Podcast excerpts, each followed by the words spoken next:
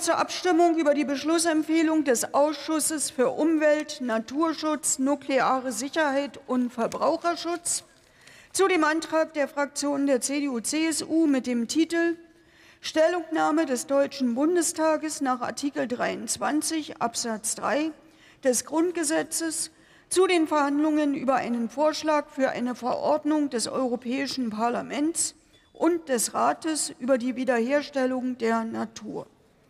Der Ausschuss empfiehlt in seiner Beschlussempfehlung auf Drucksache 7236 den Antrag der Fraktion der CDU-CSU auf Drucksache 5559 abzulehnen. Wer stimmt für diese Beschlussempfehlung? Danke. Wer stimmt dagegen? Danke. Wer enthält sich? Danke.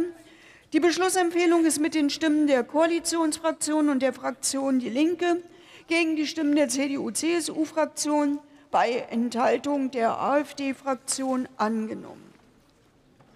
Ich rufe auf den Tagesordnungspunkt